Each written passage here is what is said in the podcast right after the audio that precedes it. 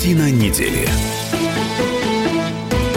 А это мы вернулись в петербургскую студию радио «Комсомольская правда». Я Дмитрий Делинский. Я Ольга Маркина. Ректор гуманитарного университета профсоюзов Александр Записоцкий. На троих подводим некоторые информационные итоги уходящей недели. Ну, так получается, что Путин одно из главных действующих лиц не только в жизни страны, не только в жизни мира, но еще и в жизни Петербурга. Внезапно. Очевидно. А, на этой неделе а, наш президент вмешался в многолетний ремонт здания на Театральной площади, здание консерватории, Петербургской консерватории. А в результате руководство крупнейшей реставрационной фирмы Петербурга сейчас за решеткой. Жители... Прямо вот мгновенно посадили, вы хотите а, сказать. Причем вчера.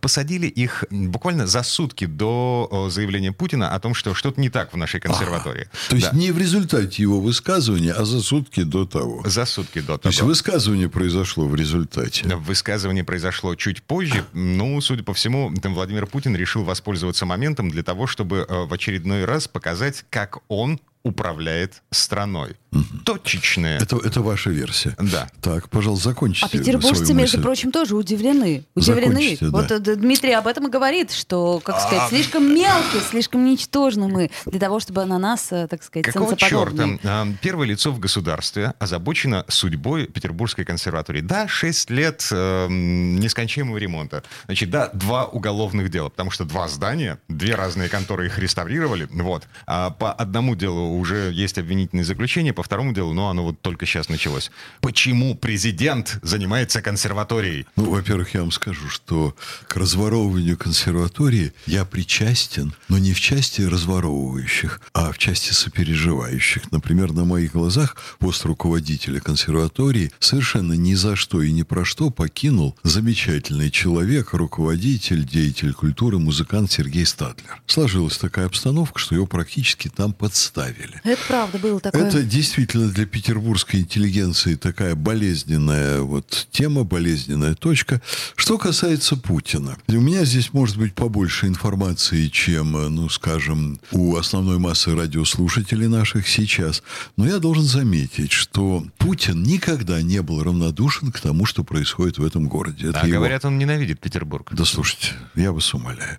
Он в этом городе родился, он бы мог, если был бы поэтом, написать писать вслед за Бродским строчки «Ни страны, ни погоста не хочу выбирать на Васильевский остров, я приду умирать». Но это Бродский уже написал, Путину это не нужно.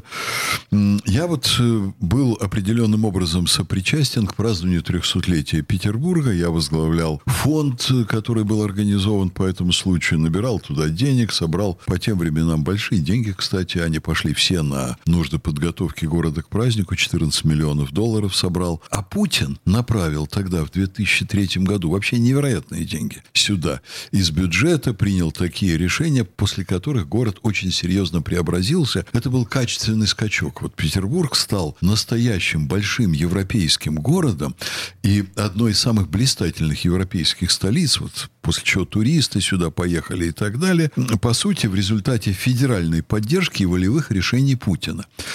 Путин всегда следит за тем, чтобы здесь двигались серьезные проекты, выделяет на них деньги и считает, что этот город того стоит, что это особая жемчужина, имеющая мировое значение. И, конечно, для него чрезвычайно болезненно, когда вот по его, при его поддержке выделяются огромные средства на решение городских проблем, их кто-то разворовывает. Вот вы сказали, что он там решил высказаться, а я, между прочим, убежден, что он ничего не решал. Э, когда смотрим на Владимира Владимировича, мы не можем допустить, что у него вообще может быть крик души. Настолько это человек выдержанный, настолько это человек хладнокровный вот в публичном общении. Принципиально он себя держит в руках.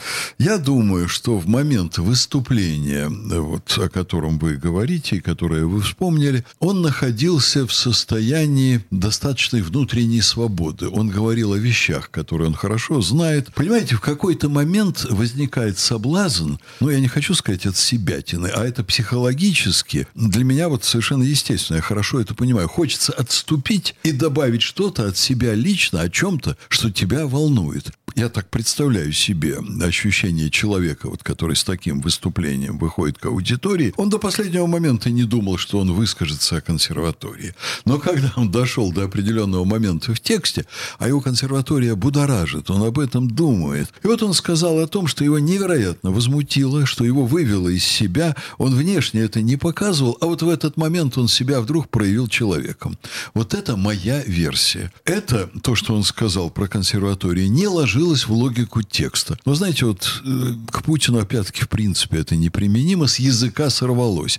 Я думаю, что вот здесь именно с языка сорвалось то, что его на самом деле чрезвычайно заботит. А то есть довели президента? Ага. До, до ручки довели? Ну вот это, видимо, максимум, э, понимаете, вот проявление внутреннего неприятия вот этого воровства и расхищений, которое он себе мог позволить. Mm. Он человек. Повезло консерватории, um, стало быть. Ну, слушайте, сотни миллионов рублей. Вот шесть лет э, топтания на одном месте. Это, Ш... это действительно ужасно. При этом, э, конечно, его волнует. Куда смотрели спецслужбы? Почему не посадили раньше? А там уже были люди, которых раньше привлекали. Система не до конца срабатывает. Он вынужден это все сам регулировать. Он вынужден вмешиваться. Я думаю, что это практически невыносимые условия для него, как для руководителя. Угу. Так, еще одна тема, которая э, так или иначе касается нашего города. А, Москва вводит коронавирусные ограничения обратно. Значит, Сергей Собянин на этой неделе объявил, что пожилых москвичей э, не стоит выпускать из дома с 28 сентября в связи с тем, что заболеваемость растет. У нас заболеваемость растет тоже. Вслед за Москвой.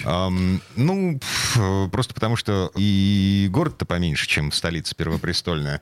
Значит, э, на этой неделе у нас резко сначала сократилось число свободных коек в инфекционных отделениях больниц аж до 6% сократилось. Потом открыли несколько стационаров, вернули их в коронавирусный статус, э, число свободных коек резко выросло. Ну, так или иначе, число госпитализированных растет, не снижается, число выздоравливающих не растет. А в связи с этим, Александр Сергеевич, вы свой вуз э, по-прежнему держите на дистанционке? Вы, наверное, будете надо мной смеяться, с понедельника я его открываю. Ага. Угу, все-таки в очном режиме. Но я его открываю в чрезвычайно лимитированном виде, с массой ограничений, добровольно. То есть я сообщил всем, на меня родители давят, и студенты давят. Я получаю все время письма, что мы теряем в качестве образования. И вот вы понимаете, я в очень нахожусь в неприятном положении. Это тот случай, когда вот мы уже в одной из программ обсуждали, нет хорошего решения, есть или плохое, или очень плохое. Я все время пытаюсь понять, какое решение очень плохое. Открывать или не пускать. И я наблюдаю вот какую картину. Уже практически недели три идет ухудшение ситуации в Германии. Они там принимают меры. Идет ухудшение ситуации во Франции. Они а, там принимают меры. А Финляндия закрыла границы да. со Швецией. Да. Вот, и да. по-прежнему не собирается открывать границы с Россией. Да. О, да. То есть это с одной стороны. С другой стороны, в вузах Петербурга Петербурга, тфу-тфу-тфу, я вот ищу дерево, чтобы постучать, но тфу-тфу-тфу, примерно ну, между 400 тысячами и полумиллионом число студентов в вузах. Это зависит от того, как считать. И около 100 тысяч проживает в общежитии. Вот заболевших студентов коронавирусом было меньше 40 на весь город. А в общежитиях, я тоже за этим очень внимательно слежу, 22 человека было на прошлой неделе. И я вот принял такое решение, сказав, что оно не обязательное, что все желающие могут оставаться на дистанционке, что я рекомендую и родителям, и студентам тщательно взвесить в первую очередь, ехать ли в Петербург или еще подождать, это их право, что все время крики, все вузы работают, а вы вот там одни не работаете. Тогда я сказал, ну, пожалуйста, давайте вот вы решайте сами нами. И если количество приступивших к дневному превышает половину группы, 50%, то мы вот эту группу начинаем обучать, давать ей образование в режиме через день. День очное, день заочное. То есть ходят по полгруппы. Понимаете, угу. то есть это вот такая очно-дистанционная форма. Это касается и творческих специальностей. К сожалению, большому, это касается и творческих специальностей тоже, хотя я тут недавно выловил, мне так доложили, Александр Сергеевич, мы задержали банду актеров. Вот. Банда актеров, это до этого действовало разрешение, до этого момента оно и сейчас действует, было разрешено посещать библиотеку по предварительной записи, брать книги. И вот под эти видом накапливалась группа, с которой преподаватель занимался. Потом они там просачивались по черным лестницам оттуда. Люди настолько любят профессию, Понятно. что А сам на чердак учиться, учиться, да, примерно, учиться. примерно так. Вот. Но, но что сделаешь, понимаете? Вот я до сих пор считаю, что жизнь человеческая, она важнее. Ну, вот. Конечно, но вы понимаете, у меня раздвоение личности уже от всего от вот этого. Вот, э, то есть у нас в понедельник, я надеюсь, выйдут далеко не все и приедут далеко не все. И, конечно, еще есть надежда, что вот вузы так сильно это все не затронет, как это затрагивает там, может быть, какие-то другие сферы, особенно там, где проводят свадьбы там массово и так далее. Вот в Израиле, что сейчас произошло, там религиозная часть общества, кто живет по старым религиозным традициям. Новый год а, отмечали, да? Они плюют на все вообще меры предосторожности.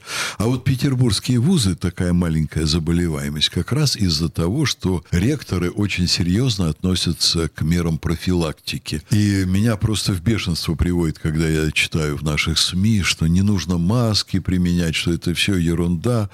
Можете думать все, что угодно, но ходите в масках, соблюдайте социальную дистанцию, мерите температуру и поберегите тех, кто вокруг вас. Um, ну, в общем, что, вторая волна. Вот. Первая еще не закончилась, но сейчас все это еще и на грипп накладывается. Мы, кстати, будем делать прививки от гриппа. Да, но... нужно. Угу. Здоровья вам. Э, и да. всем нам. Все непременно. Вернемся в эту студию буквально через пару минут. Будем говорить о, о деньгах и о банках. Картина недели.